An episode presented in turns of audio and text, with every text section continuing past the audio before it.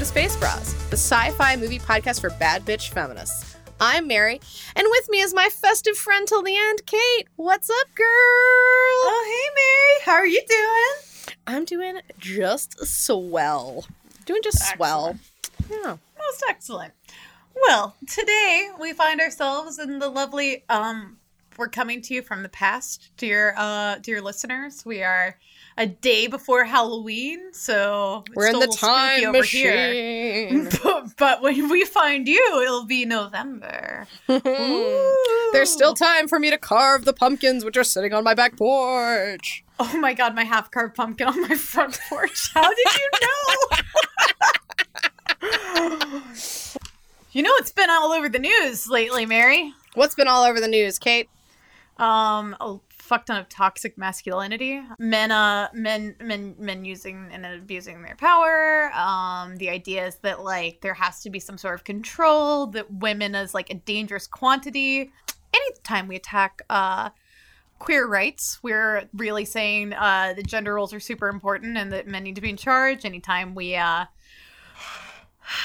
say that women shouldn't be able to make rules about their own bodies, anytime we get stuck in regressive, we need to go back to when it was great again. What we're really talking about is some goddamn toxic masculinity. And um that's that's the monster that's been stalking my news feed, Mary. How how are you feeling?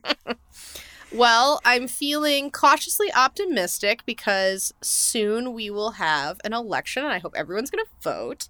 yeah, we're gonna be seeing you on the other side of that. So, um, again, from the past, I hope you all voted, and that we're all gonna wake up on September the on September on November the seventh in a brave new world. You know, Yeah, I hope so too. I mean, I don't think we're gonna get. I don't think we're gonna get my my birthday is election day, and I don't think I'm gonna get everything I want for my birthday. But that's okay. Yeah. I would at least like to get a little bit closer.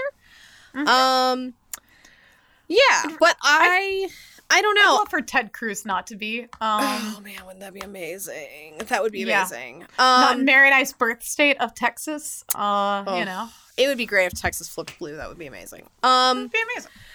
So we'll see. I mean, but I'm remaining cautiously optimistic. I did read this article. Oh man, where was it? Ugh.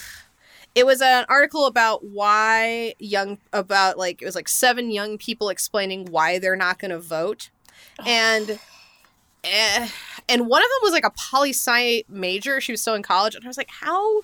And had never How- voted. She was tw- she was like twenty. I was like, how have you never voted? How like do you study this thing and not feel like it's important enough to vote? I know. I see. I said that someone who studied poli sci, and like the idea of not voting, it it well it it it's it's the antithesis of everything that I studied. So like, what was her reason, Mary? Um, basically, her thing was like, well, you don't know if you're gonna mess everything up, so it's like a it's like a gamble as to whether you vote. And I'm like, yeah, you do your best. Life is a gamble. Every choice you make is technically a gamble. You still got to go out there and choose. You can't just sit on the sidelines and wait, let other people make decisions for you. You gotta you gotta step up. It was from New Step York Magazine, and it was 12 young people. So her her whole deal was, um, and she tries to throw out a bunch of stuff where she's like, uh. Where she's like, you know, I I know all kinds of stuff. Like, um, I'm, you know, I was a socialist, and then I became, um, like a nihilist. Like, she she really tries to like prove how like much she's thought about this. How how evolved she's become. and If she she's says, never voted, then I know. And she says, I'd rather be an informed non voter than an uninformed voter going in and making choices they don't understand. You're voting for a politician going into office, and I'm seeing less change than I am through grassroots organizations. Since Trump has been elected, those grassroots groups have been really doing great, great work. So I guess it's what that, where you see the impact.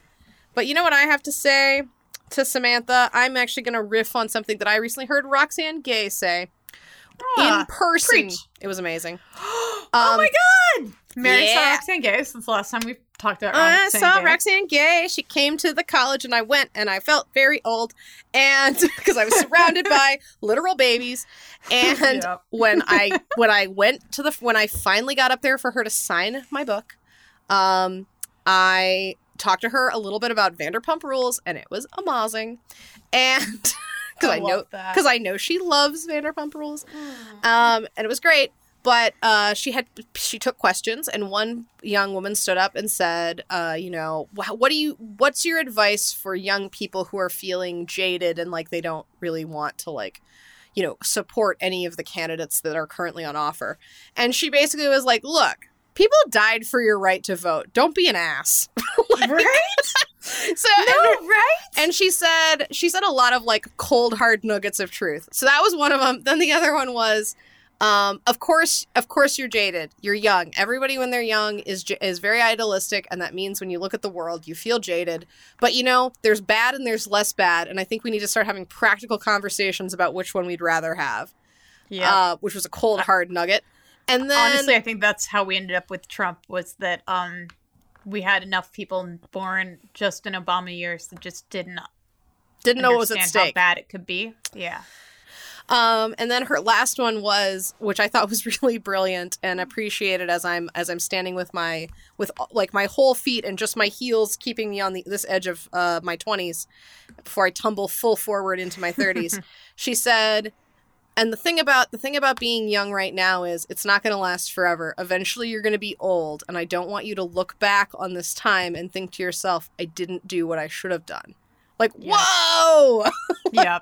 whoa! I, I remember thinking a lot during the last election about uh, people that I knew uh, that were that voted for our current president before they voted for him. That like, what are you gonna say to your daughters? And like, obviously, what are you gonna say to yourself in the mirror? Like, you know, what are you gonna say to anyone? Like, it shouldn't have to take there being a woman close to you in your life, but like, but for real, those people had young daughters, and it was like, what are what will you say? And already because he's been in office two years and kids grow at such a rapid rate, those conversations are happening, and they're not pretty because what can you really say after someone says that they're going to grab women by the genitals upon seeing them?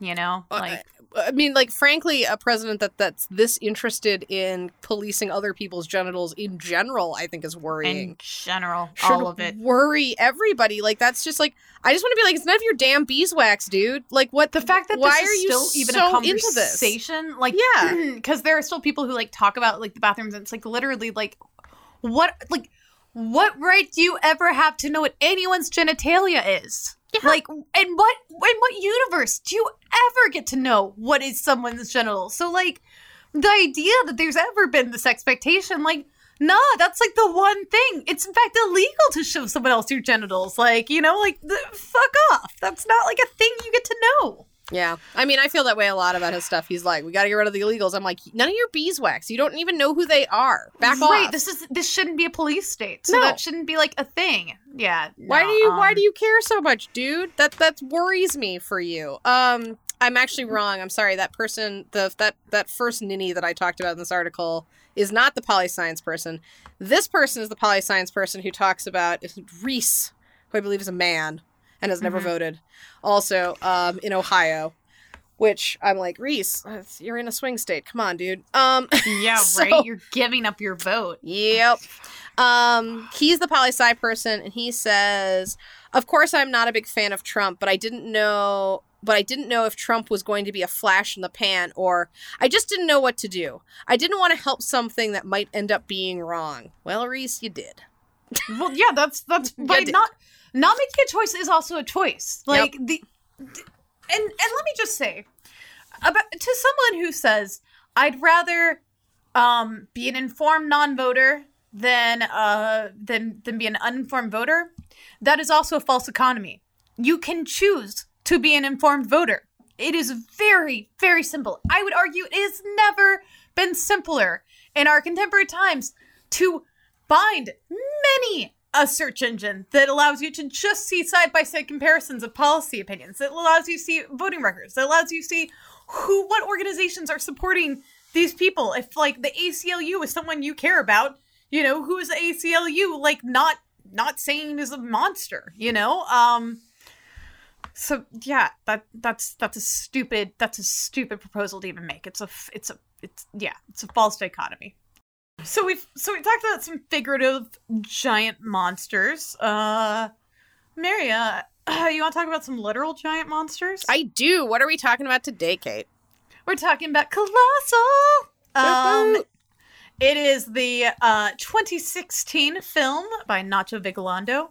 Currently streaming on uh, Hulu, so you can watch it right now, Z's.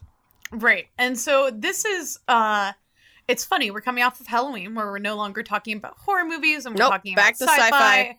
And this is definitely uh, you know, science fiction, but it also does have giant monsters. But that is something that has been in science fiction for a long time. That's giant right. monster movies. Who doesn't like them? and Uh, has a basis in science. So this is the uh so this is this is playing on the kaiju uh Japanese Sure. film tradition. Yep. Mhm. Um which was born um from Godzilla is the first and most famous of these movies probably, but yeah, I think y'all have all heard of a little Godzilla, you know. You know, Uh, yeah, yeah, yeah. Giant giant lizard monster uh, that stomps around Tokyo. Yep. Um and it was born out of um uh, oof. it was born out of uh, interest in giant animal movies from the states that did really well in Japan, namely um, King Kong and the Beast from uh, Twenty Thousand Fathoms, and and also increased alarm within uh, the Japanese public in the 1950s with uh, atomic weapons and atomic testing.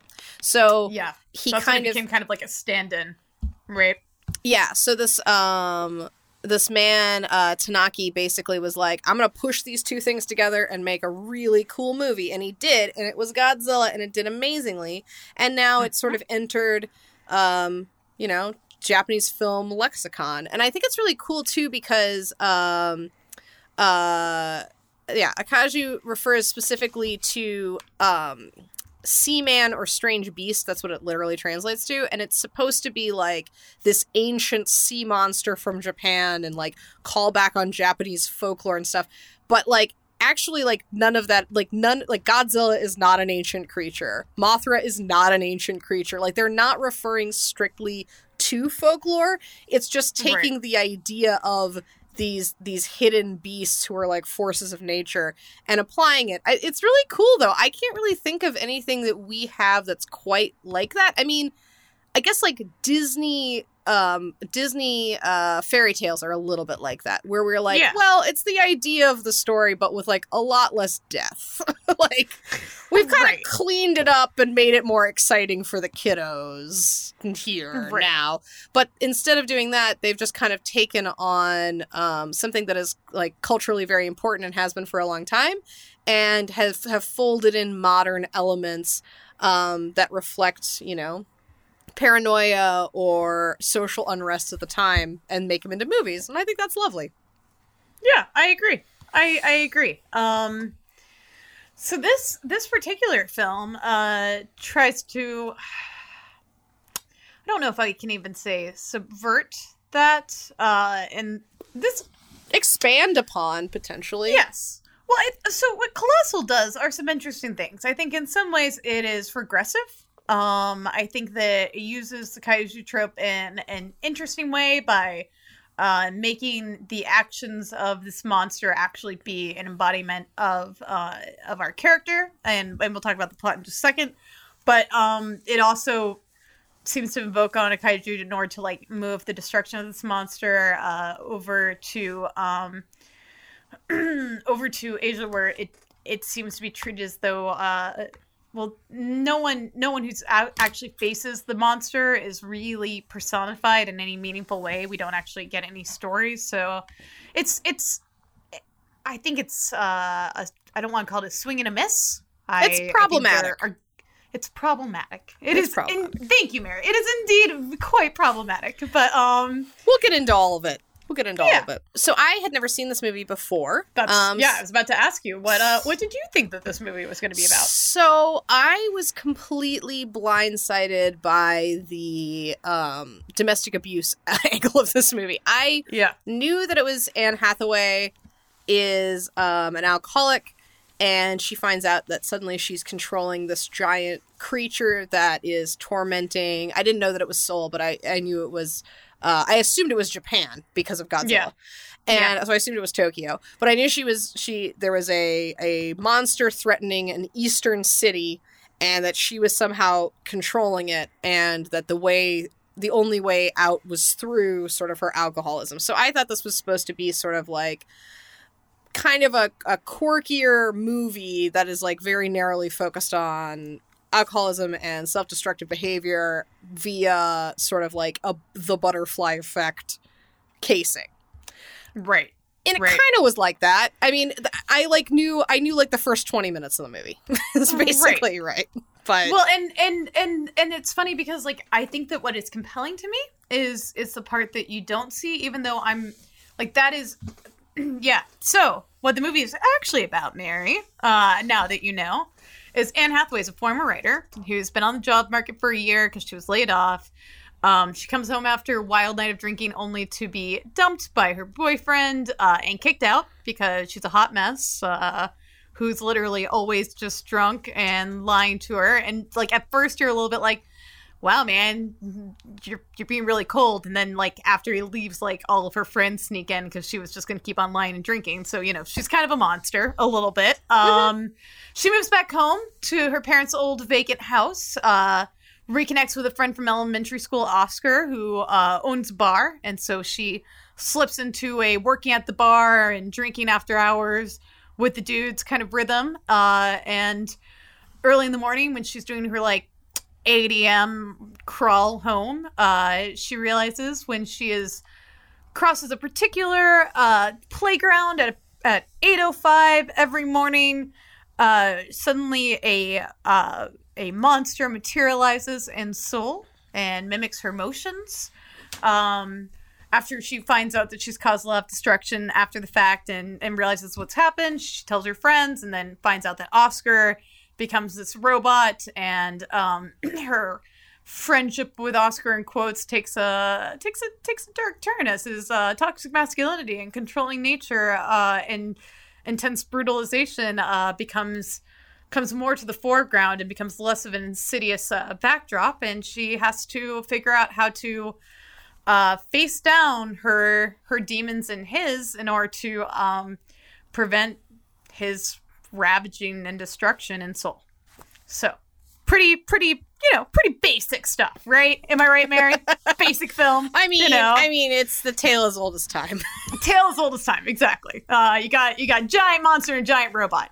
Um well and and so what's interesting is you're right you know exactly the first 20 minutes but i think that uh so this movie stars anne hathaway as um gloria and Gloria, jason gloria! Jason sudeikis as oscar uh who I always will associate forever as Floyd, Liz Lemon's uh, first uh, boyfriend that she gets along with really well, and so there's something about me that's just always pre like predestined to like love this guy. Like I find him to be incredibly charming. So we first see him, and it's clear that he he's into Gloria, and she's like less into him, and I'm kind of like, why? He's great. I love this guy. He's the best, and and underneath the film, what a what a this- handsome lonely bartender what, what a handsome lonely bartender is just trying to help out, be real friendly and stuff. And then with this insidious crackling, this like kind of venomous, like um very real, very human, very uh tangible evil just kind of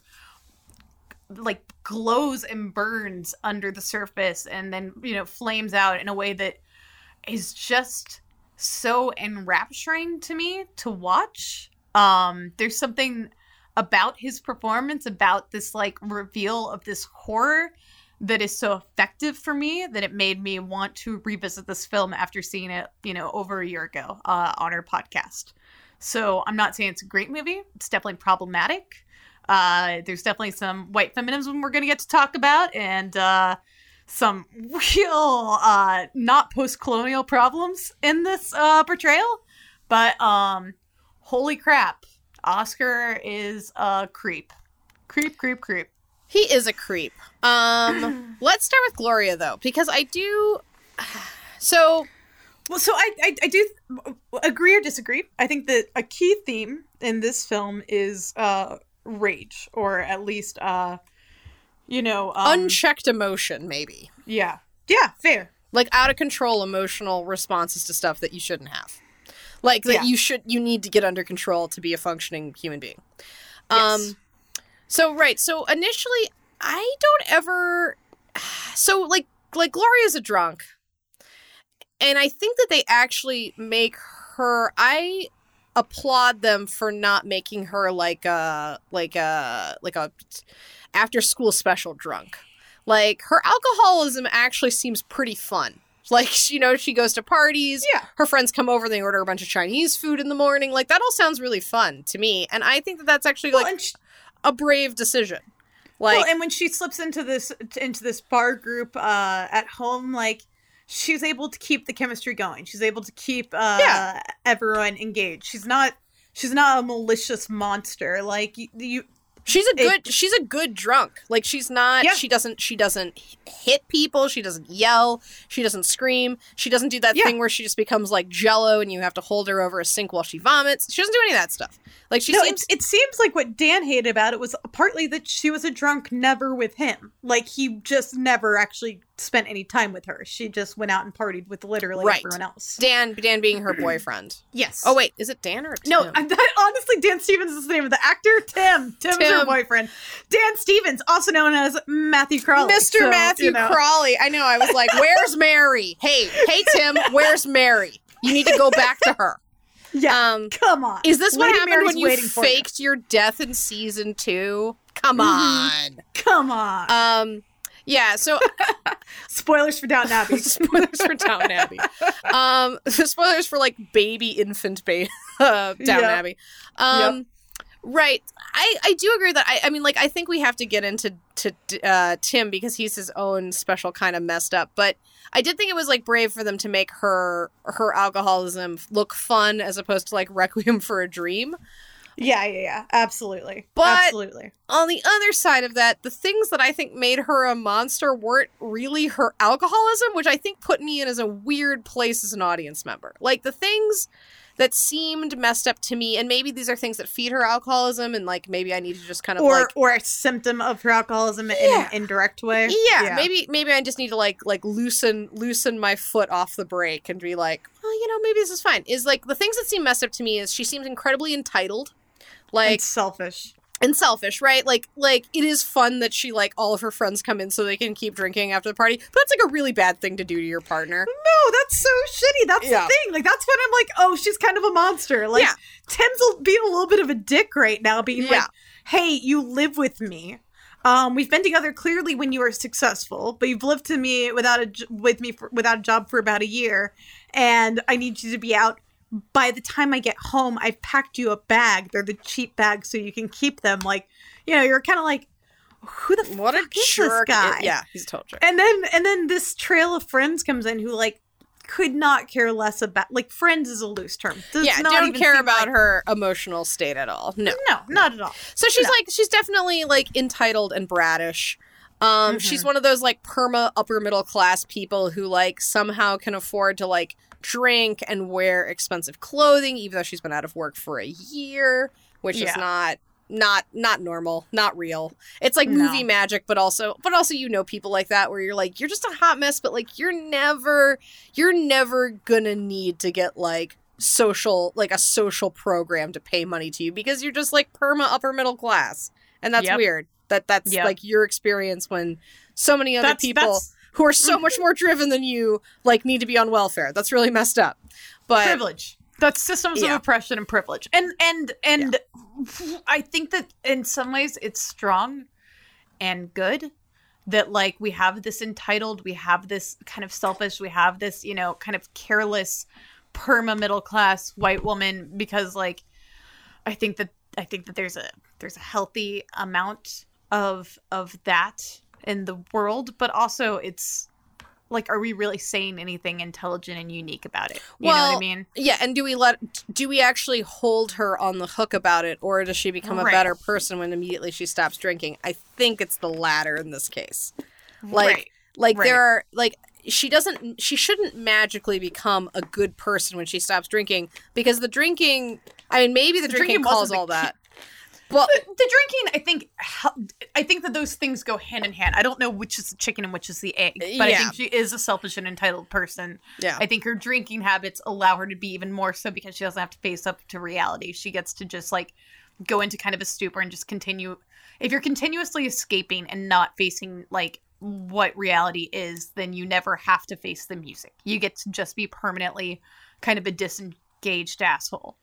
Yes, I do. And I'm, I guys, we all self medicate. I'm not, you know, trying. I'm just, Yeah, I'm, I'm no. saying like care about other humans. Oh, Well, and I kind of, I mean, like what I'm saying is, I want her to be so much more flawed than she is. yeah, I mean, I feel like, so, you know, unchecked emotion or rage seems to be like a central tenet, but I'm like, Gloria, what are you so mad about? Like, I don't really know over the course of this. I know what and that's the messy part of I think so much of this movie. Like even the origin story that we finally get so for like why about? this anomaly is happening does not make sense. and like, and and I I think we can skip there for just a second because like that's Yeah.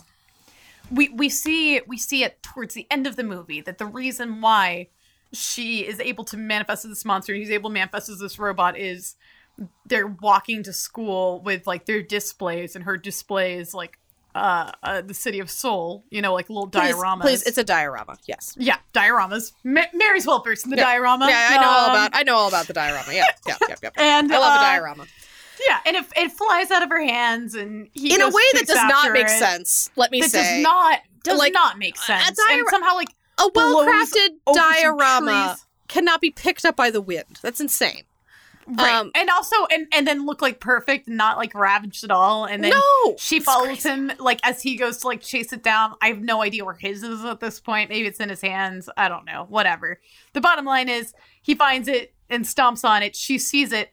She's like enraged. A little finger of lightning hits her and him, and their respective uh their respective avatars fall out of their backpacks. She has the monster and he has this robot toy. And let me just say, if if someone stomping on your diorama is such an impactful, rageful moment as to uh, affect the laws of physics and time and space, What like, an amazingly nice life you had. right? Like, what the hell is that? And so, like, I guess, that, Yeah. yeah, that's the thing in general. Like, what is she angry? What is, and and honestly, other than like clearly issues with women and whatever, like Sure. we don't really understand what his deal is either. So like the what I'm saying is this movie does some interesting things. It has some real strong performances that I think are for me what like make it uh, uh a movie worth watching. Um I would argue that's 90% of why uh I I I watched it twice is Anne Hathaway and Jason Sudeikis. Um, oh, did it, fantastic performances. Like, there's nothing, there's nothing wrong with their perform. I mean, we'll, we'll get Yeah, to it. no, and I, I think specifically Jason Sudeikis does like makes a Oh meal out of crumbs in the script. Like he like hell, figures it out. Hell He yeah. Um, figures it out.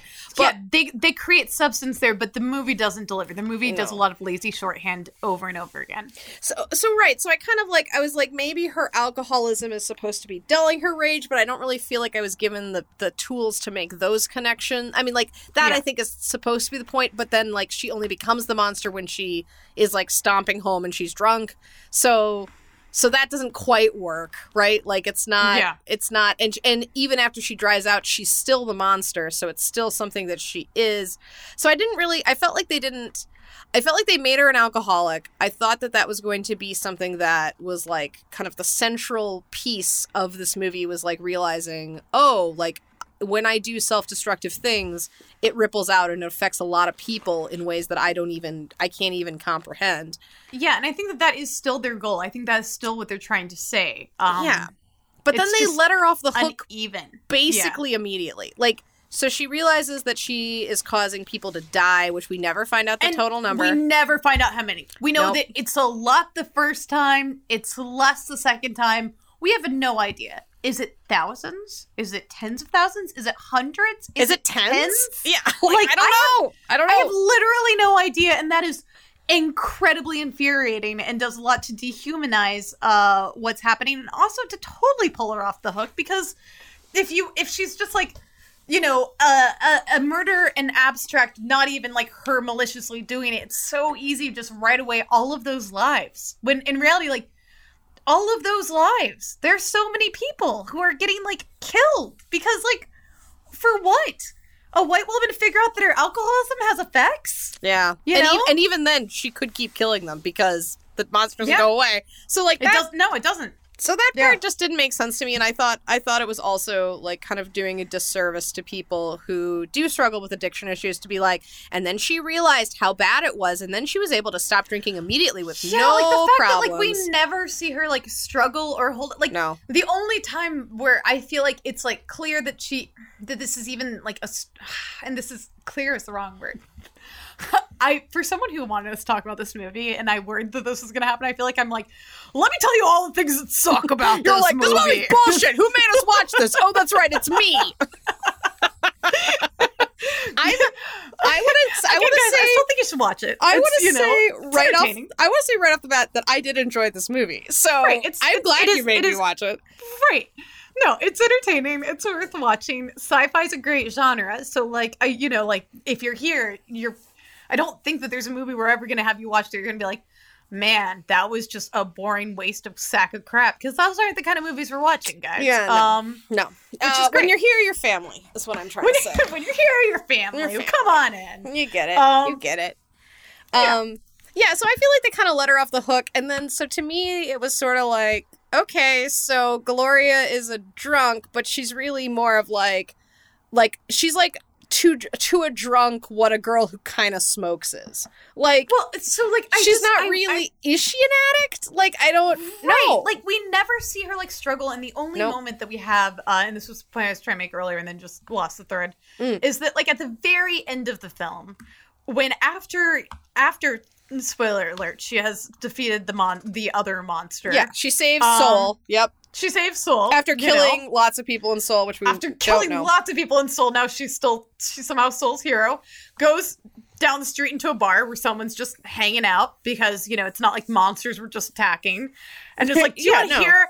Do you want to hear an incredible story? Also, real quick, um, please explain to this person who lives in Korea the incredible story of the monster that came and destroyed Korea. Yeah, you don't- sure you don't know this woman's really wants life. to hear. You don't know this But, like- woman's life, and also this woman like lived your story more than you did, and also she might Right. know she might know people who died in this, so it's kind of I'm, messed I'm, up. I'm almost positive she does because she's literally right there. Right Um, there. I don't, you know, I don't know why and- her bar is open right now, but you know. right? And the woman's like, "Do you want a drink?" And she's like, and like that's the cut, and it's like kind of played for laughs, and it's a little bit like, "Oh, she's still struggling with her alcoholism," but that that is the shot, that that is the moment that's like her alcoholism didn't just disappear; it's always going to be part of her life. Guys, I could have used one moment where she was like actually gripping with the fact that like she would go for alcohol and maybe she breaks the fucking bottle because she realizes that it leads to her murdering people but something something more than throwaway line that's like well actually oscar i haven't had a drink since saturday like no Yeah, no, nah, that's just- weak that's that's Yeah. No, I it, it seems but there is one person I feel in this movie who so so that's a problem. And I think the reason it's a problem is because Oscars it doesn't show the work It doesn't Oh. yeah. Well, it doesn't show the work, but also so like her her characterization is, is a problem, I think. I, I like I don't really know what her motivations are. I don't really know if she's a real alcoholic. I don't really know very much about her recovery. So I'm Yeah. like, I'm like, and I'm so I'm like, at the end, I'm like, okay, well, I guess, I guess she's better now. yeah right Um, i think we're supposed to believe that she's healthy now yes, okay but I think the thing that is un- most uncomfortable for me is I was excited about seeing a flawed. At first, I was excited about seeing an alcohol like alcoholism for women addressed in a film. You almost never do, or Yeah. if you do, it's like an older woman like who's Yeah. who's a drunk and you're like you're and basically those movies are sort of like either lampooning or very seriously addressing you're failing as a mother or Yeah. you're all the ways as in which you're destroying everyone's life around you in like a really like Yeah, way. and it's in a maternal sort of thing or it's like you used to be young and beautiful and now you're just an old drunk like it's like it's sort of Yeah. it's that kind of thing which You've is wasted your life Exactly. by being a drunk. yeah. exactly or like or like now Your that you're beauty not has faded and you're now haggard and no one will want you. yes and you're making it worse because you're a drunk and you should feel bad about that which like i'm not i mean like i love sunset boulevard don't get me wrong like love it Who who doesn't? Who does- doesn't? Who doesn't? but i don't watch I don't watch that movie so that I can like get insights on alcoholism and women. No. like no. no, that is. I don't watch that movie for like the sound psychology of it. No, no, no, no, sure don't. Um,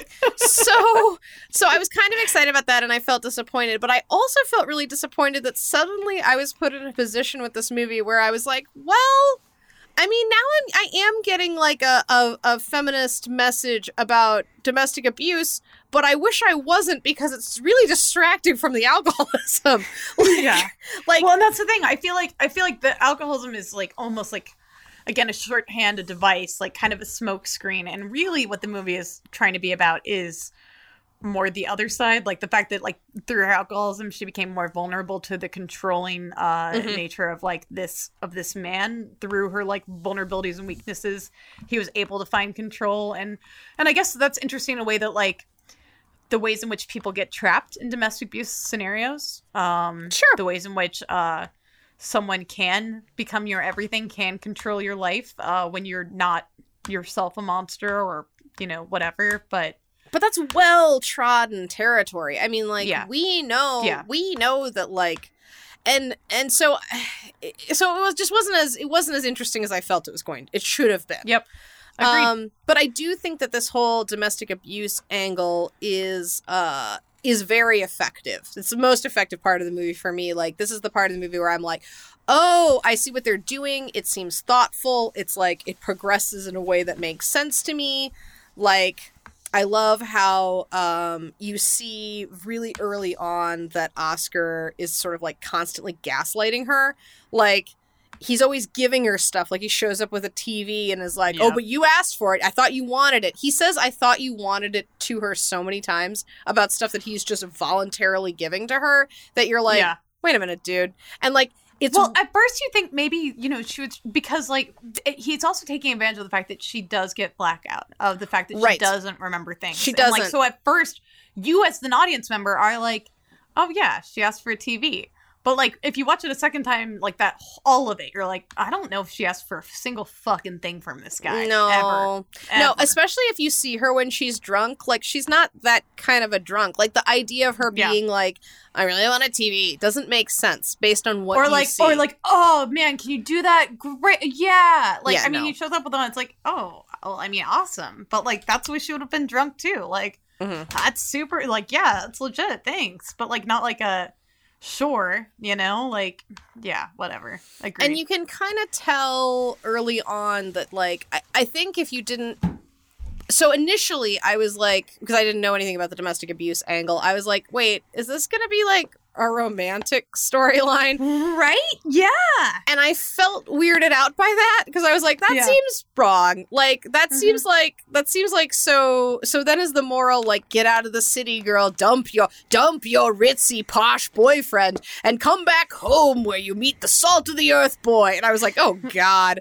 So i am Right. glad. I do i want to like give a little tip of my hat to them for like using that and being like actually a lot of rom-coms are like really creepy. Like yeah. Like, yeah he's- hell yeah. overstepping boundaries like constantly.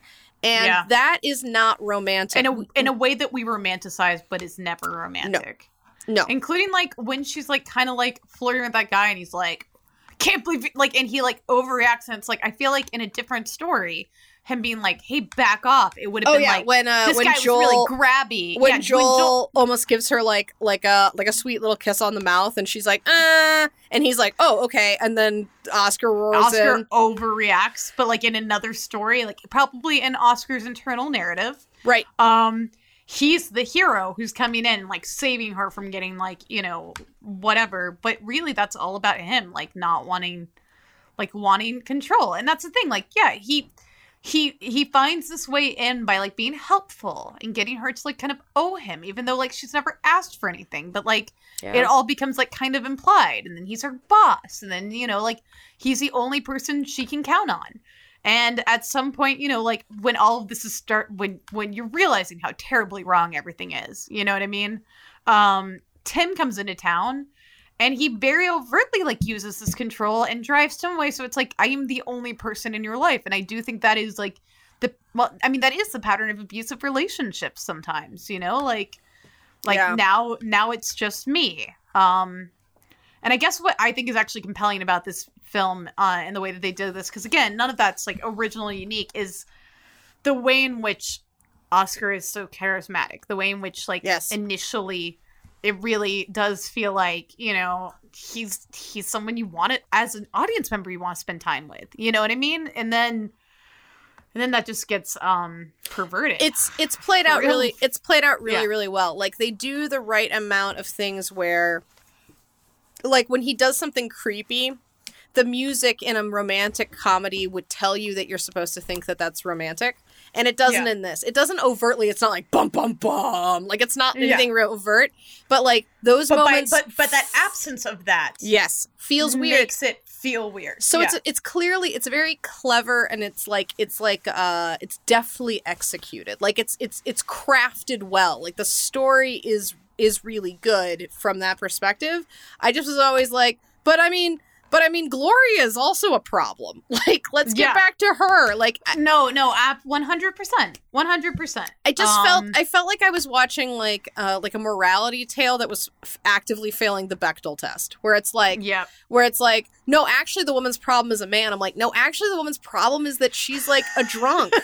like she needs the, her problem is her own problem. Not all of her, her problem problems. is that there's something broken inside of her that we have no idea what it is. We have She no idea why it is, and yeah, and she never has to do the work because instead she gets confronted with a different problem and the work ends up being facing that problem but that means that like at the end of the movie and this is a question i like to ask superhero movies is one of the movies that fails this every time is like have the stakes really changed you Yeah. know and and and and what i mean is timestamp 005 versus timestamp, you know, 143, you know, let's not even talk about what happened in the plot. Like, is everything exactly the same? Are the problems that were at the beginning of the movie still the problems at the end?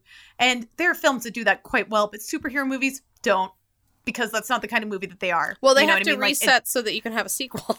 yeah. and and but what but what I'm saying is like that like that shit's weak. I I need it to have some sort of growth. Like I Yeah. I need it to not just be a monster of the week. Otherwise, like don't make me like don't make it a movie. Make it a feature, like something. You know, don't make Yeah. it a Marvel Cinematic Universe with 50 installments. If like literally the beginning and end of Iron Man 2 is but who's gonna watch Iron Man? Like no, I'm I'm I'm bored. I'm I'm bored, guys. We never solved a problem. We just are Oh. doubling down on this problem. And the problem. Iron and the Iron Man franchise is like the tip of the iceberg. Like it's probably one of the better of them. Like it is. Honestly. It is. I just Iron Man 2 stands out to me because I remember like feeling just like as someone who has studied film being like you can do better. Oh yeah, this like, is not. like I, yeah, I know comic books can do better. I know movies can do better, and I know the blend of the two can do better. You can do better. They can do better. Um. So what? Who cannot do better? I would say is uh is Jason Sudeikis Sudeikis specifically in this movie because Oh my god! I feel like no one has a good backstory in this, pretty No. much at all. no, no one like on it. You never. You Yeah. find out she has like a sister for a half second when she talks to her sister for a half second on the phone. I kept expecting the don't really sister to what- show up. Like, no, yeah, like, exactly. where is she? Something. Also, Yeah. like literally, she talks to her sister for like half a second because her sister's worried because like, oh my god, the world's ending, and then like, what? Never ever has a family again. Like what? Yeah. Also, Also, she like, also she has to hang an up. empty house that her parents own that like isn't being sold? Like also like literally nothing to. Anyway, I'm sorry. It's true. It- it's an enjoyable movie, guys. Really Well, it is. That's very weird, and I also think it's funny that she has to hang up the phone so she can use both hands to use a laptop. I'm like, why's that phone on your shoulder? Like, put on your big Or girl also pants be like, and do hold it. on, I'm putting you on speaker. Yeah, and put her on set down your speaker. phone. yeah, I Yeah. mean, like, I don't expect her to untangle her headphones right now, but come on. Um, I do understand that moment if you're freaking out, being like, "I'm, you know, I got it, I I gotta go," because Right. I've been in those moments where it's like, I literally, I can keep you on the phone, but I'm gonna ignore you and Yeah, yeah, yeah. I need- I I, need to- to focus on this. I need to wrap my arms around this. I'll call Yeah. you back. Yeah, it's just Yeah. it's just a weird. It's like No, a weird moment. It was like it's like uh it's like in a sitcom where they suddenly invent like family members so, to drive the plot forward. Like they're- they're, strictly there for exposition. Her sister is there strictly for exposition. Oh, was just so fucking annoying It because is like, annoying. They should know better. Um, especially since any of the other characters could have told her this. But uh but I feel like Jason Sudeikis really like takes like the little crumbs of his backstory and like mashes them together into this beautiful wedding cake. like it's Yeah. like Yeah. it, like it looks it looks really good and you buy it. Like he Yeah. he mentions casually like almost getting married in a scene, but you know, she had a baby and things get boring. And I was like, no, dude, she wanted to get her baby away from you because you're f- a violent nut job. Right? No, exactly. When you watch that like a second time, it's like, Yep. Oh yeah, she she she said I chant, and that's like, well, no, Yeah, I'd she be- was brought- I'd, She was pulled in like I was, dude. She thought you were gonna be like the best, like the best thing yeah, ever. charming dude, and uh, like, and like a good a good uh guardian for her baby and you, Yeah. you are a violent crazy person violent abusive monster and like that i'll like i can i still will never get that shot out of my head when she goes to his house and he's like it's after the first time he's been like a violent asshole like overtly violent asshole and like he's like he has joel i don't understand how his friends stand by him as long as they do in this movie but Um, that's a that's a clever part where joel comes over and apologizes for oscar and says for Oscar and has like a whole van full of furniture. Like he felt so bad. He wanted me to send yeah over. he feels terrible i spoke with him all night i was like dude why didn't you follow her why didn't you take her I home know, like right? why are you That's why so are you weird, like- chasing your ab- abusive i don't know it just reminded Oscar me basically like he like he actually hurts her finally. Like finally, not being a word I want to use, but like you know, knocks her down. Like you know, he reveals himself to be to be an abusive monster yes Yep. like and in the plain light of day it's daylight like he does it you know yeah, and, then joel, chases him yeah, didn't make any sense. Like, but it's but also makes all the sense in the world. Like have you noted like uh recently like the kavanaugh um clusterfuck. Um the, the kavanaugh situation. Um i felt like i saw a lot of my um cis white straight male friends um on facebook posting stuff about like if i'm friends with your abuser let me know. That will change. Like joel Yeah. needs that. That's what he needs Yeah. to see. Like because i think there is a thing where like they don't know. And joel and oscar is really charismatic. Like i'm sure oscar has lots of wonderful male friends. And the problem is that those those dudes stick together. Like they don't they don't call each other on their bad stuff. Yep, yeah, um although that scene where she goes to his house i really hated that they made him a hoarder i thought that that was classist i did not like that Yeah, the the hoarder stuff didn't make sense to me. It was the photo. Uh, I and I only feel like maybe they did that in order to justify the fact that he would still have that photo in a like in a frame of his mom holding him as a baby i and like think that's her his face scratched i think out. that's his ex-girlfriend and her baby Oh, that makes so much more sense. i think i think it's his girlfriend because that's yeah something like I kept on like trying to. you figure like out, you were like, what on earth yeah you like revisited that scene where he talks about his mom dying you're like is there something here yeah no Right. Yeah, because I was like, I mean, I guess he's just always had like a really messed up relationship with um with women and like, you know, I know his mom died when he was young and like maybe he never liked his mom either. Uh that makes more sense. Well, and I feel like also there's like I think they're probably trying to draw some conclusions like hoarding is about control and he's a controlling person and he's always giving her like all this like kind of inappropriate stuff like a giant television set and like really like weird beautiful antique furniture and they're like oh he's a hoarder so he has all this stuff around and I'm like yeah but also I feel like it draws distinct lines between her being sort of like a minimal uh, ritzy posh city girl and him being a blue collar poor country boy that he has like room to hoard and like that's like something I don't know it, it felt very classist to me I did not like it Yeah. No, Like, I, I would f- agree with that. I feel like it put her automatically in a place where she was supposed to seem so much more healthy. And I'm like, girl just rolled herself up in an inflatable mattress. She is not healthy. Like, no. I'm sorry, Gloria, no. She you are not better than a life. hoarder. You're not better No. than a hoarder. like, and I, I, and of course, I think that we're supposed to draw juxtapositions between his like overly full house and her empty house. But I think we're Yeah. supposed to think that her empty house is more virtuous, and I'm like, no, they're both really messed up. Like that's really Yeah. you guys are both doing Well, I- really I- messed up I- things with your life. I think it's supposed to be more about how like he's been like he's been broken for a long time. She's only been broken for like a year. And it's like Okay, but like, is that the only time she's been broken? Because like, people lose jobs and also don't, you know, become like weird alcoholics. Don't become giant monsters that kill people in Seoul. Yeah, fair. Yeah. Yeah. no, exactly. Let's let's take it where the movie literally goes because you're right. Fair, but you know, Yeah. Um, Uh. but I think that they uh, once again he fills it out though. Like he like makes it sound like he's always kind of resented her talents and her abilities, and like he just Yeah. wants to like take out all his rage on her. Like like that's like I and I think he I think he sells it for it, and I think that right. On right, the this oth- idea that she escaped and like he by coming back, like it somehow like levels him up. Like all of yeah, you buy it all. You buy his entire performance in a way Yes. that like while I buy Anne Hathaway's performance, I'm still like, but like who is Gloria? I don't ask that about Oscar, even though there are still like gaps there. You know what I mean? Like I'm not. I don't spend a lot of time being like, but like, what are Oscar's motivations? I'm even if I don't know what they are, I feel like Oscar knows what his motivations are.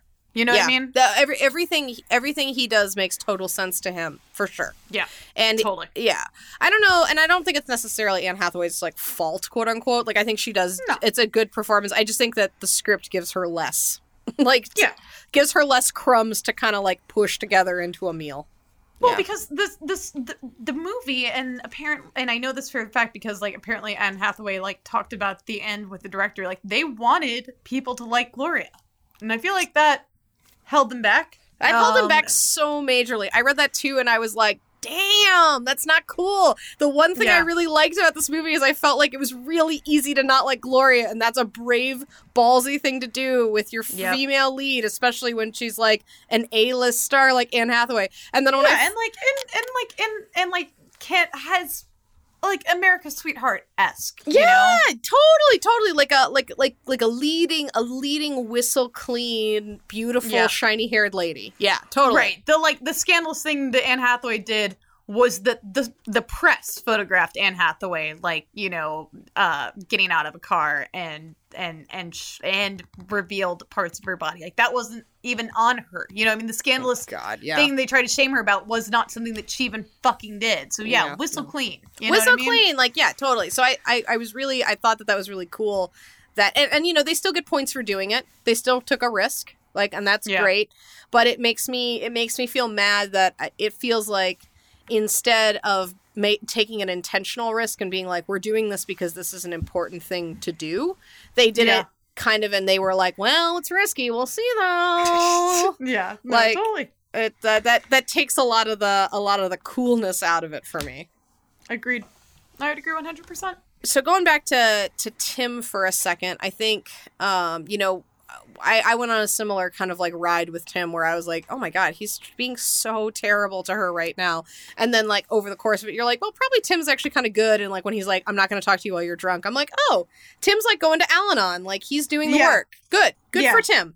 yeah And then he like and then he does there's like he kind of flips around the same time that Oscar flips or like you notice yeah, that he he's shows not because because he shows up Yeah, and like in a way that is um inappropriate. inappropriate yeah i was gonna say just like just like in rom-coms things that like are seen as grand romantic gestures that are also just like not having boundaries um Right, cuz he was shows up after he's like dumped her because like cuz she he hasn't been like returning his phone calls or Mm. something like Oh, no way. He comes because he hears uh Oscar's voice. oh god He's that's on- right. He's on like they're like they're like uh they're like skyping and yeah and, and she he just hears- like leaves him on this call which, which which I would have probably God damn it. not talked to her again Yeah. for like No, but that's I why don't he know comes. if I would have talked to her again. That's incredibly rude. And instead, he just like shows up. Yeah, and he's seen her place. He knows that this woman is like squatting in a barren house, like sleeping in a leak on a leaky inflatable mattress. Like he knows that she desperately needs help. Like I don't I mean yeah, I I have never been in his position. No, like I okay. We Marius are a single person that you have in a serious long term relationship with. That if you knew that was happening, you would not have gone and tried to like help. Been like, yeah, no. Or at the very least, I wouldn't have been like, I'm worried about you cheating on me. I'd be like, that's oh kind Oh of the least God, of my worries at this point. also like, like, ugh, yeah, right. yeah. Also, they're worry not about you They're not still has to together. control as well. Yeah, Right. you dumped an me. ownership. and ownership. Yeah. And also, so then he comes back and they have this like the things he says to her in that scene where they're like in her, his like uh his Hotel Holiday room? Inn Express, yeah, yeah. room where he's like I used to give you her? Yeah, it was like I used I can't believe you're working in a bar. I used to give you money. Now you're just working for tips. I was like, "Whoa." So like yeah, isn't that better? Like that she's being Yeah. a productive member of society? yeah. Like, fuck you, dude. Did you want her to be taking money from you? Because why did you kick her out then? Like, Yeah. But so, I, and I thought that that was clever, where it was like, actually, all these guys are bad, and then you add that together with Joel being like, Oscar's a good guy. I'm like, Oscar's not a good guy. Oscar's not a good guy, Joel. You, Joel- You're like you're an apologist, and like the fact that at the end you're kind of like stoked that your friend got killed. Like, what? What is? What even is your deal, Os- Like, Joel? What even is it? Although I would, I would chalk that up to just being like some weird thing where they were like, we can't let Gloria be at all complicated, even though the entire movie is about how complicated she is. right. Um, yeah. I hated, hated, hated the scene where Oscar sets that firework off in his bar. I hated Tell me about. Tell me about what you hated about it. Ugh. Well, first first thing I hated about it was purely like aesthetic. I was like, Yeah. the most irresponsible firework you own is a fountain. That's Right. the most crazy thing, irresponsible thing you own is just a really big fountain. At least make Yeah. it an aerial. What's wrong with you? Like, like, like. I'm sorry. Yeah. Did you not have like? W- w- what? Like that made me so angry. Like I was like, yeah. just like beyond angry. I was like, that's dumb. It, it seems like a half measure. I'm like, no, if you had that found, you could like, you could like set that off in your driveway and it would be fine. There's nothing Yeah. wrong with it. Like, I expected No. it to be some sort of crazy, like, ex- like a cannon going off, but no, it was just dumb. And Yeah. then I thought that what he was so like Oscar like brings it around by being like lots of irresponsible things have happened in this bar, but I'm about to do the most irresponsible thing, which is set off this like lame ass firework. and then I mean, it does wreak some damage, but I get. I get sets what you're like saying. it sets like a couple like like Indiana Jones Disney World stunt show fires that are like just like kind of like casually hanging out on surfaces, but like Yeah, they yeah. can still be in the building. Like nothing like that's crazy.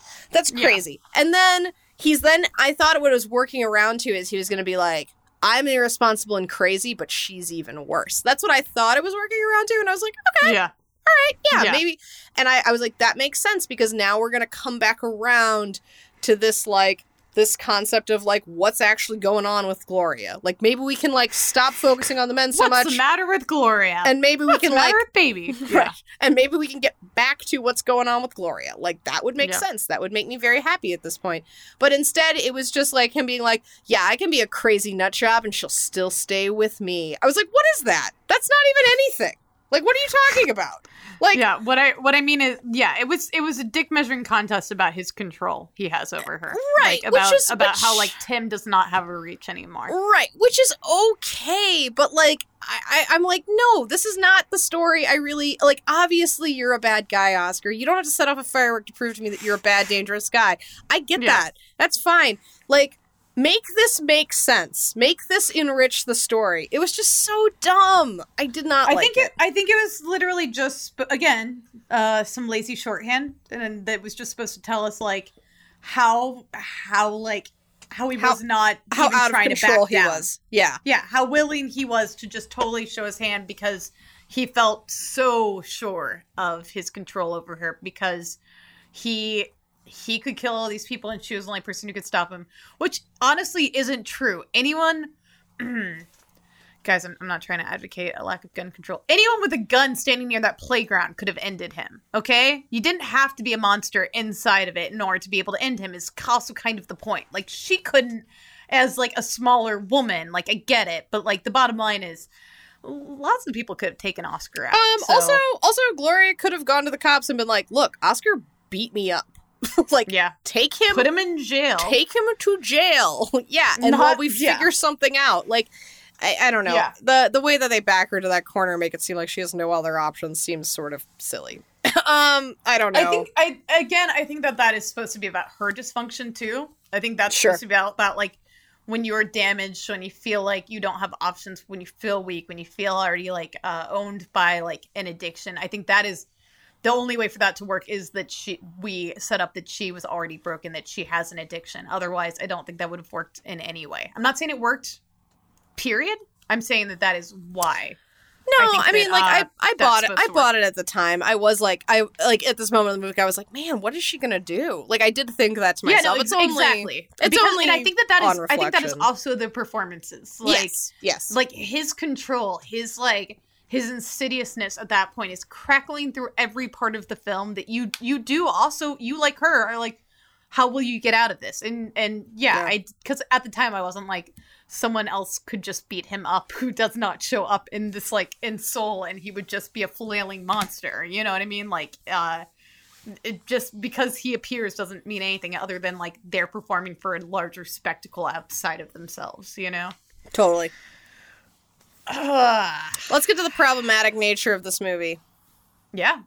Um so we've already kind of talked about this, but I it I it's so important that I really feel like we need to discuss further that all of the violence of this film other than the very real horrific violence of Oscar beating up Gloria and, and Yep. the very real wounds that you see on her, which I did think was powerful um, to actually show uh, the damage. Like her fucking eye is horrifying. Yep. Um, Yep. uh, but all the rest of the violence, it all happens in Seoul. It all happens on what we're supposed to believe is like the exact other side of the world, you know? Mhm. Um, and here's why that sucks. We only see Seoul not from their perspective, not from like a flash, like basically like maybe twice and it's when the monster's first appearing and it's like a little girl like you know that we see see the monster and like that's like it. Otherwise like the way that ca- the way that the camera works in cinema is you can try and make people a part of a story. You can you can let us see more than we can let us understand our plight.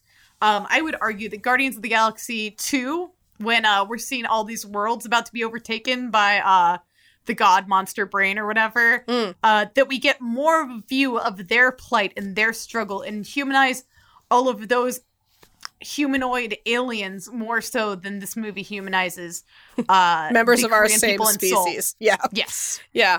And that's and that's that's That that's sucks. that's a fucking shame. Like yeah, That- they they're should be they're of themselves. treated they're treated like um extras in a in a bad remake of a Godzilla movie as though um people of color are literally props and collateral not um human lives that are lost and nobody in that and that's that's the only thing so Mary and I talked about this I'm sorry to be all over the place right now uh You're just all you're just all all keyed up. It's great. I'm, I'm, I'm, I'm pretty yeah i'm percolating over here i'm crackling myself you might say um You're like, I just really wish there was a drunk lady I could punch right now.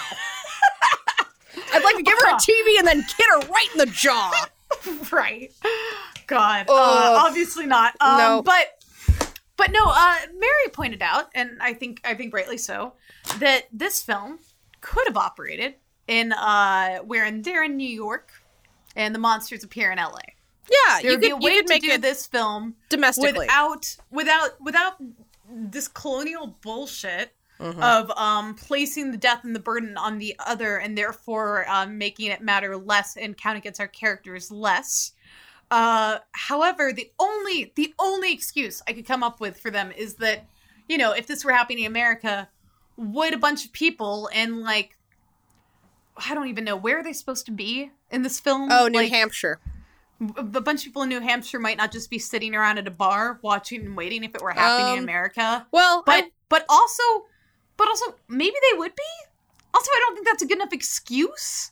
But like also if they wouldn't be sitting at a bar, why are the people in South Korea where they know where this monster is going to appear keep on coming back? Like if if we're not to trust that Americans would just be sitting at a bar watching the news coverage, you know, in order to have this like to have this duality of perspectives, then like why are we to believe that um the people of uh of of Seoul would be hanging out in the blast radius of where this monster is?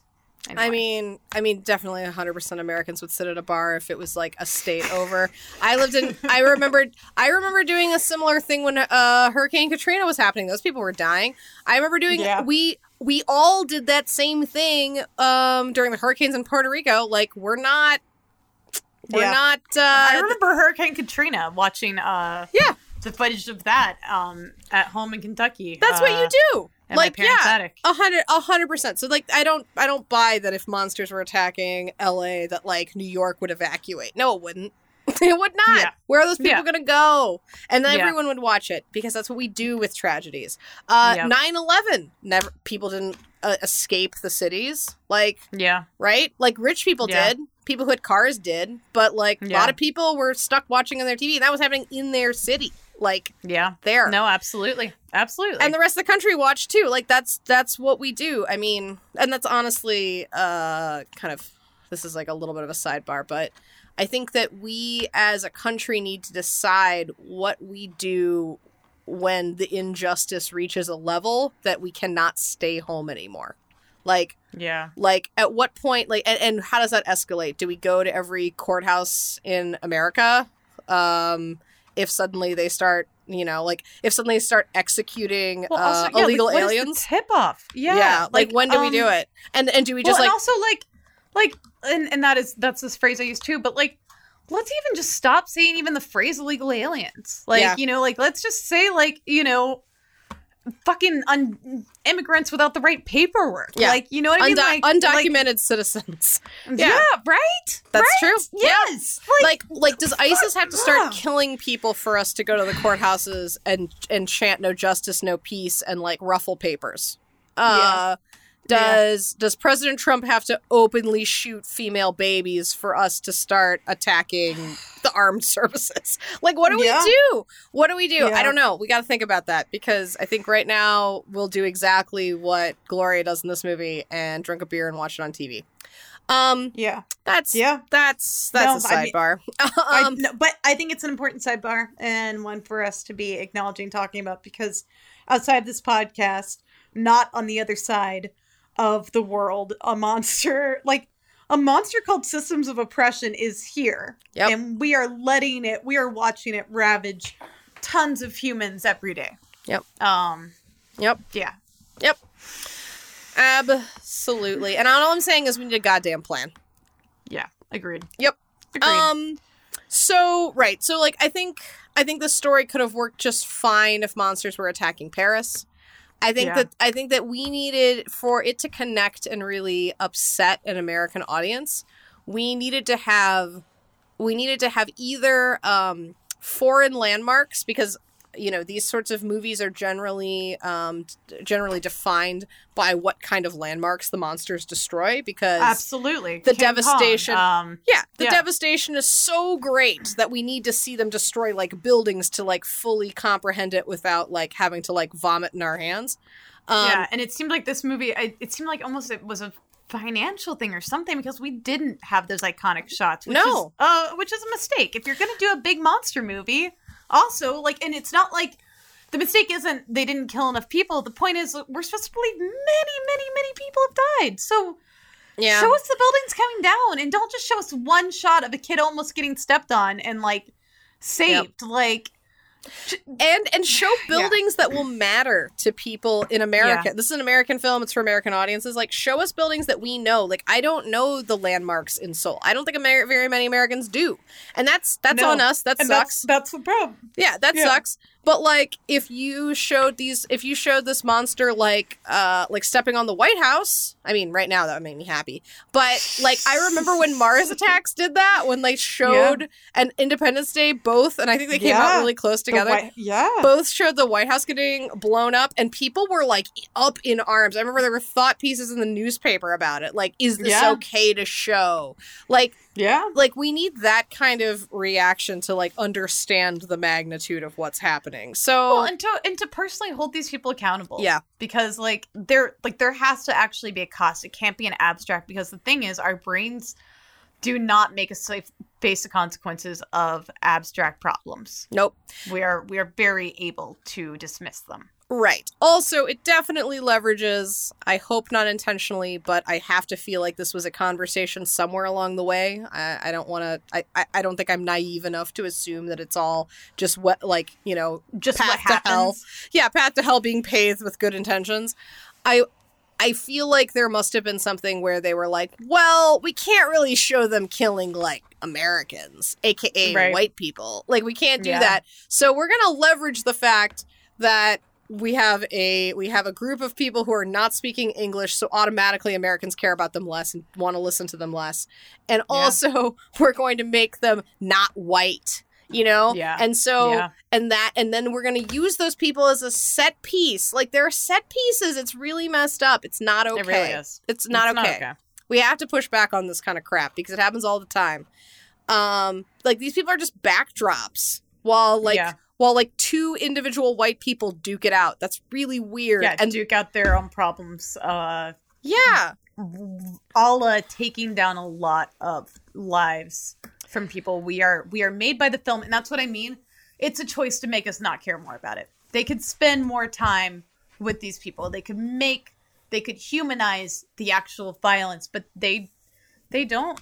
They they aren't willing to let us hold um hold our characters accountable. No. that's stupid. The only way that we hold a character accountable is we hold Oscar accountable for finally like physically violating Gloria. Um Yeah, very upsetting. when she then yeah, which is which is very upsetting. And then, you know, he dies. But like that Yeah. that comes as a result of like him menacing her, not the fact that he was menacing many, many other people. I also thought it was really messed up that um, they they totally let her off the hook by making every person in Seoul basically decide that the her monster is good and his monster is bad. Like Yeah. like because because she writes like a note being like, "Sorry, it was a mistake." MBD. so sorry, right?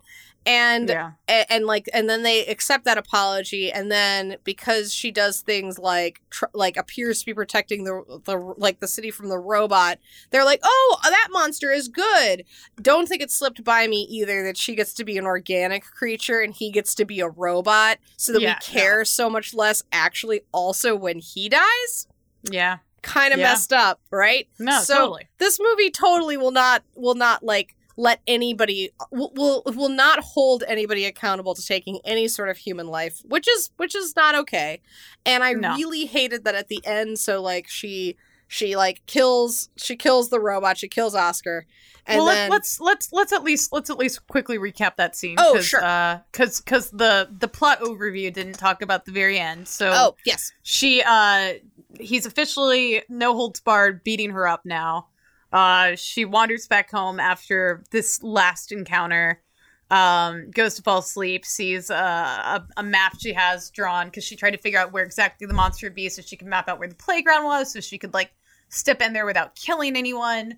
And uh, as as she slams the door and the paper like falls over, she realizes if she's in Seoul and in that space, does she become a giant monster in America? So she gets on a plane, takes a 14 hour plane ride, must like immediately find a flight that's immediately taking off in order to immediately be there. I know it's only 14 hours and technically this is 24 hours later, but like, come on. but come on Um, also also privilege she's like yeah, right? she's a Jesus. broke she's a broke She's a woman living in an broke person living in an who, like- empty house and suddenly she can afford a same day ticket to Seoul. To Seoul. What a like a premium, luxurious, beautiful city, like an expensive place to go. Yeah, hell yeah. Yeah, hell yeah. Um, yeah. So she goes over to Seoul, and as a result, we see her there, uh, stepping forward, and and because she's able to watch the robot, she's able to see that yes, she has manifested a monster. It seems as though she's able to see and understand what the monster is seeing and understanding. Uh, in Which Hampshire, doesn't which make sense, but doesn't make any sense or follow any of the logic uh, at all of the film up until that point.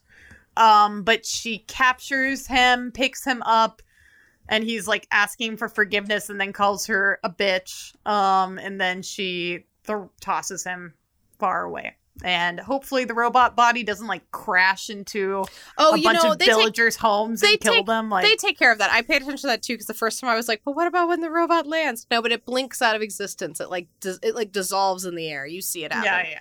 So, So it, it's okay. it crosses whatever barrier, and fine, fine, fine, fine. What we don't, Don't- get, what we don't know is what happens to Oscar's still, you know, not a giant robot size, but still a man-sized body getting flung clear across a quaint little New Hampshire town. Like, Yeah. where does he land exactly? Oh my god, right? what child What- does what he is the police traumatize when Yeah, what police investigation follows up with that oh murder? Man, seems to have flown like in a rocket, but without any casing through the air, and then just exploded. Um, he seems like he was thrown by a giant ant? And that's exactly Yeah. what happens. She looks like an ant. Um, So anyway, so that's what happens. Fine. So that happens, and then so the the the people of Seoul see this happen, and then they all rush to sort of this like um, I don't know what are we gonna call it? It's a it's a it's like a, a shoreline. It's- yeah, yeah, yeah, yeah. There's a different term for this. I don't know what it is though. But they all rush to the shoreline um to celebrate the fact that they're The no longer pier, or mi- the pier! know. yeah. They all rush this pier to celebrate the fact that this robot has has is no longer going to smash them all dead. And they're all clapping in jubilation and I know that they're clapping because the monster is gone and they don't realize that Gloria had anything to do with it. But the way that they frame it, Yeah. it's very much as though they are plotting for this white woman savior. Yeah. Um, not okay. Not okay. Not Just okay. really not. And also, like, again, by not humanizing anyone, they're treated like like they're just like stereotype shots. They're like stock images of like basically like Korean tourists or something. Even though we're in Korea, there should be every kind of Korean. It's I'm. I'm sorry. I I did not I did not care for the way in which no human that was not white was like shown as being a person. Also, like we're in New Hampshire. Are there really no no one but white people in New Hampshire? That that that might be true although there are there is that korean restaurant owner who translates the the phrase for The- oscar Yeah, the, yeah, yeah, yeah, yeah. who actually Right. that's when like i was like eh, something doesn't feel right about this movie something doesn't pass the sniff test at that point and then i was like oh because when i saw how upset they were about the situation in seoul and like their sign that's like you know helps help support seoul like with like in their windows i was like oh it's because i feel worse for them than i feel for any of the people that she's supposedly killing because i'm just seeing more of them. because because yeah because Also- I'm I'm being shown humans. also not because like, right also because masses. they are americans like automatically i automatically they're feel Americans who are interacting with our protagonists. yes Like even even Yep. in short indirect ways that makes them more valuable. Uh, in the fact that we only see uh, Koreans interacting with their protagonists as either being a bartender who's about to like hear a white lady unload her problems about how she basically killed a bunch of your brethren, um, or or it's a bunch of people applauding her for uh, saving them. I'm sorry. Yeah. I what I I feel like it is it's possible that I am sounding very problematic in the way but my my point is I don't this think movie is really problematic and humans. Treat humans like humans. Anyway, I'm sorry. i mean for a movie that's uh, purporting to be as woke as this is it's it's pretty ham-fisted. It makes me feel it makes me feel sad. Yeah. You know, it really does because there are things it does well. yeah. Um, and if they had just honestly let the monster be in America, we could have bypassed a lot of a lot of these critiques. i would just Um, be way more comfortable if this monster was stepping on the white house right now that's all i'm saying Yep. Me too. Yep. Me too. I, Yep. I I agree. Yep. Um. So let's uh uh. What do you think that uh the moral of this movie is, Mary? I think if I'm reaching and I'm trying to arrive at a moral that I like for this movie and I think kind of encompasses everything and highlights the best features of this movie, I would say it's about knowing what kind of a monster you are and then facing head on the impact that your monstrous ways have on other people. Um like that that Gloria gets to see the the like kind of like extreme impact of her behavior and has to like settle up with the kind of person that she is um and so i, I kind of think it's about that that's that's the best i can do i guess I know. I well, and so so what I like what what I what I think is successful about this, and it, it's very similar to some of the contributions I had to uh, make about the Babadook. Check out our episode from last time on the Babadook. Yeah. uh, available on Apple Podcasts and anywhere that you listen to podcasts. Um, you stitcher weirdos Uh, I feel like this idea that you don't totally defeat your monsters, that like your monsters is like a part of you, Mhm. that it's just something you go forth with, and that by that that manifestation of like they are the monsters when they're in the um when they're in the playground, no matter what they're doing, whether if she's just like on the phone, like that's always going to be a part of her. A part of her is always going to be ugly. It's always going to have um she's always going to have this thing that she has to deal with. I think that's strong. Um, it's frustrating, however, that her she doesn't actually have to deal with her monster. We just get kind of a throwback to it at the very end with that last line in the closing scene of like, "Do you want to drink?" and her being like, you know, like basically like let me blow my bangs out of my eyes kind of reaction. You know what I mean? Um, and instead of like her having to like face out her own shit, um, I think that it mo- it loses the thread there. But I do I I think that it's it is a powerful moment where uh she where we see her as a human pick up this her bully and like we don't actually see it we just see her grabbing like that something about that scene and the way she acts it does feel very powerful um and like a reclamation uh of power and that's that's visually satisfying but um yeah I i personally think it it it flubs a little bit when it comes to the moral because it it's a movie that uh doesn't do enough work setting up what it is supposed to be about uh or just leaves in a bunch of stuff that it never fully deals with i.e gloria's alcoholism. So. Yeah, and it, it kind of seems a little bit crummy too because I don't I don't want to be put in a position where I'm like, can the guy beat her up a little bit less because I want to know how flawed she is? But that is the position I feel like when I'm in this Yep. movie because I'm Yep. like everything it's so shocking and actually maybe this really highlights how um, callous it is towards uh, korean people uh, living Yeah. in seoul where it's just so blatant and shocking and upsetting when he when he physically lays hand when oscar physically lays hands on gloria yeah. That from the very the very first time he really does it when he just after the monsters faded away and he shoves her to the ground just like shows It's- how easy it is. Yeah it's shocking. It's upset very Really very upsetting.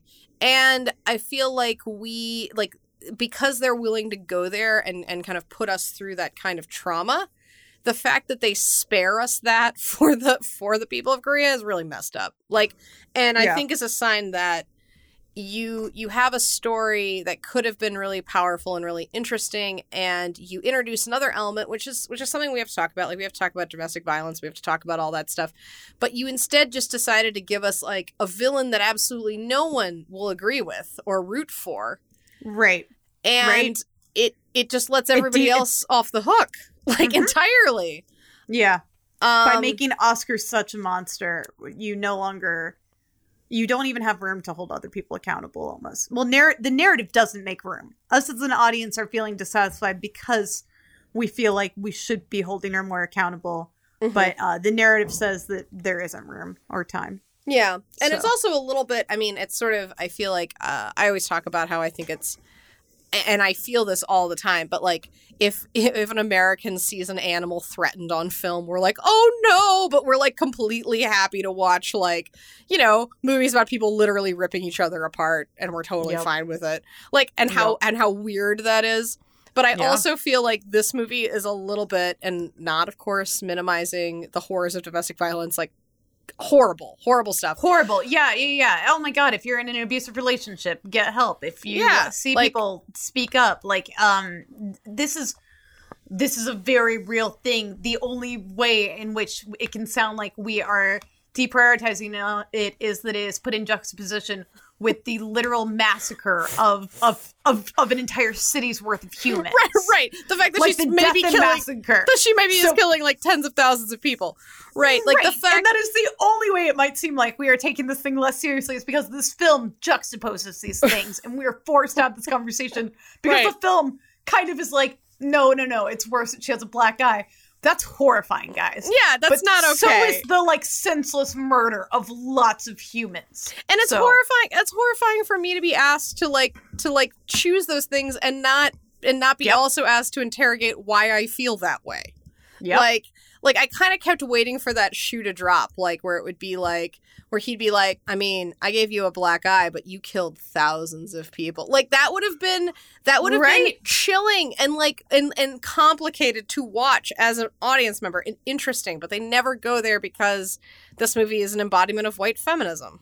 It really is. It really is. She gets to be the hero at the end and like doesn't have to do any of the work and yeah. This is my spicy take.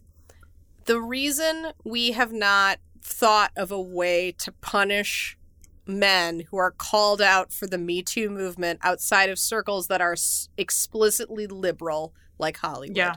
Yeah. And even then, and even then, And even then, and even then, Louis C.K. looking at you. is because we have focused so, so closely on the experience of relatively privileged white women who don't really need those men to go to jail to feel a sense of justice.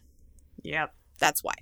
If That's true. if we focused up on the on the origin of Me Too, if we focused on Yeah. on the non uh, yeah, if we focused on the non-white aspect of this, we might actually start getting somewhere and be like, yeah, what exactly do we want? What will make what what will help the victims and punish the the oppressors? What can we do here that will that will make this experience something where if a woman stands and- up and says me too someone gives a goddamn. Because right now no one really does. Instead we have a bunch of white women who feel really cool about themselves and it's Yeah. comforting and we get to be part of a really cool club but we also get to keep our cushy jobs and have uh, partners that support us and listen to us and believe us and all of those Yeah. things.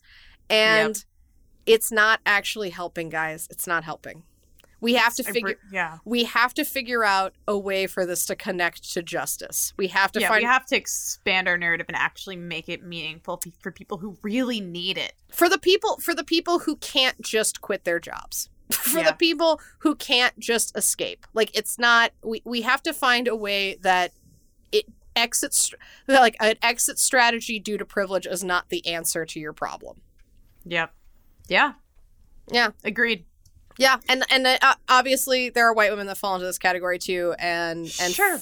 yeah, and Broad brush. yeah, broad there brush. Are, there are definitively there there there are many many ways in which privilege is classified. There are many many outliers to experiences, but the bottom line is we are zoomed in on a white female upper middle class narrative, not upper to upper upper you know class narrative, and that is not like many things uh, that that are a part of um, white supremacy. It doesn't actually serve everyone. All right, so final thoughts. Is Yes. this movie important? Is it uh, feminist? Is it interesting from a feminist per- perspective? And do you recommend it? Um, I want very badly to like it, and I recommend it with reservations. Here are the things I think it does well. I think it's very imaginative, and it's an unusual way to tell a story. And I want to see Yep. more movies like this because I think it's it's really cool.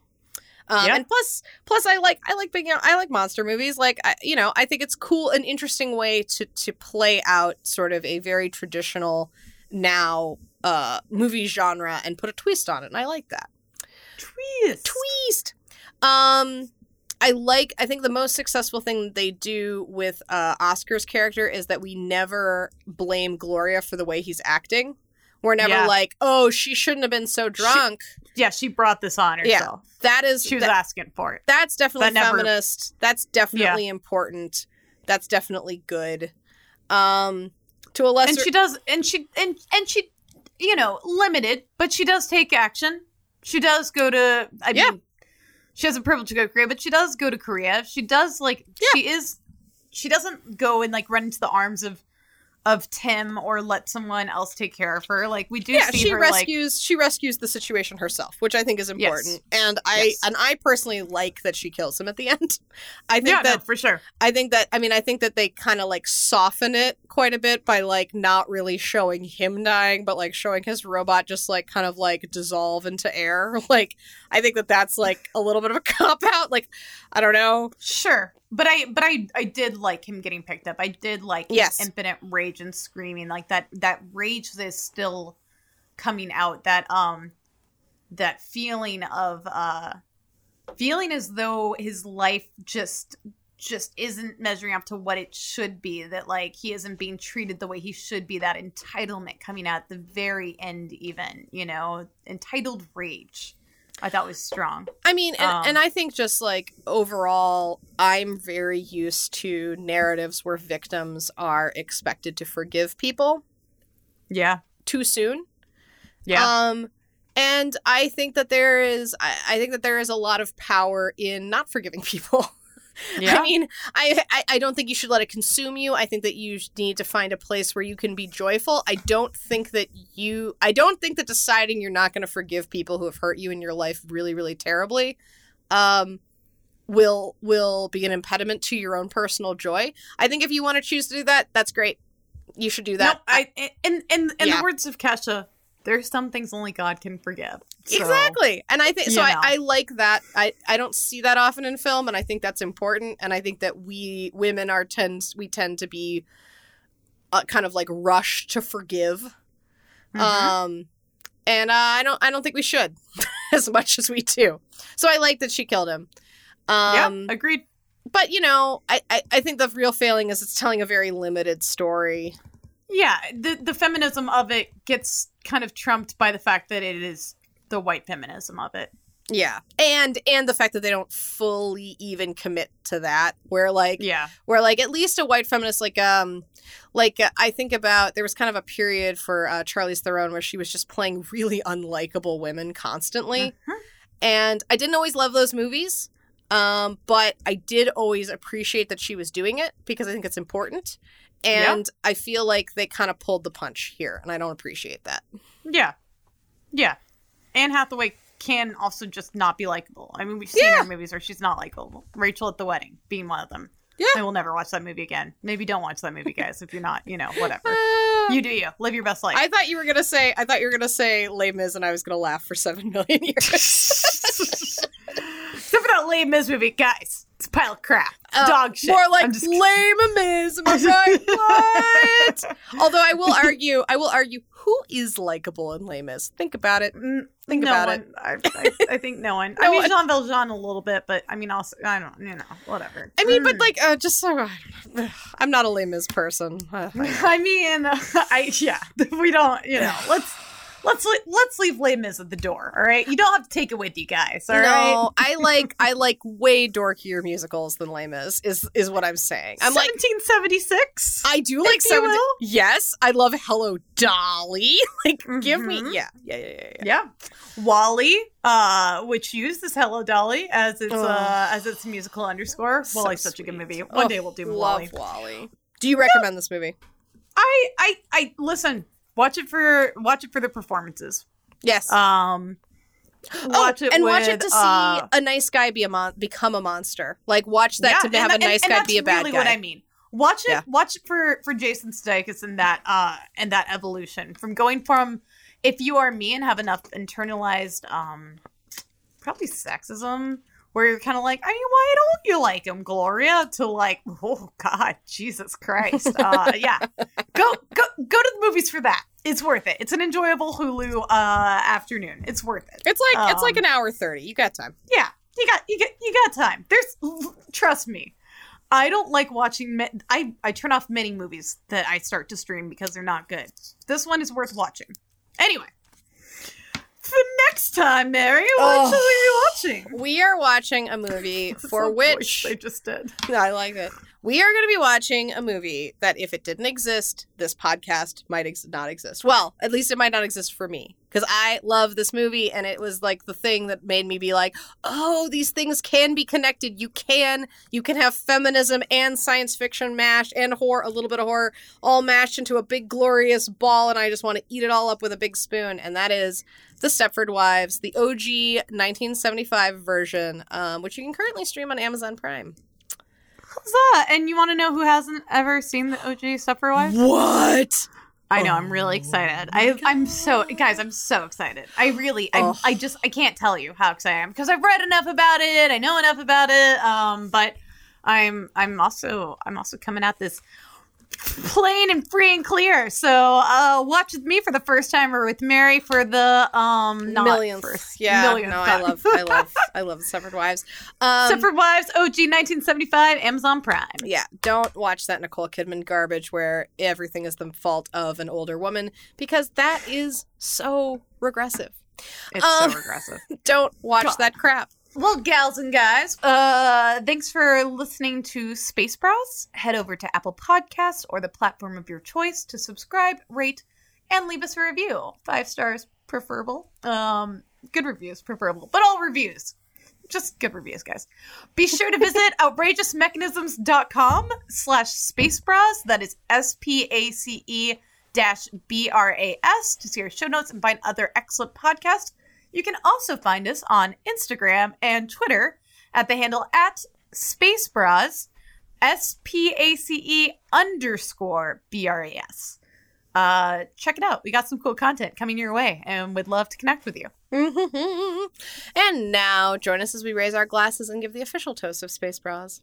In these troubled times, we must remember that even though everyone else might suck, especially Oscar, we are awesome. and the galaxy is ours. Cheers!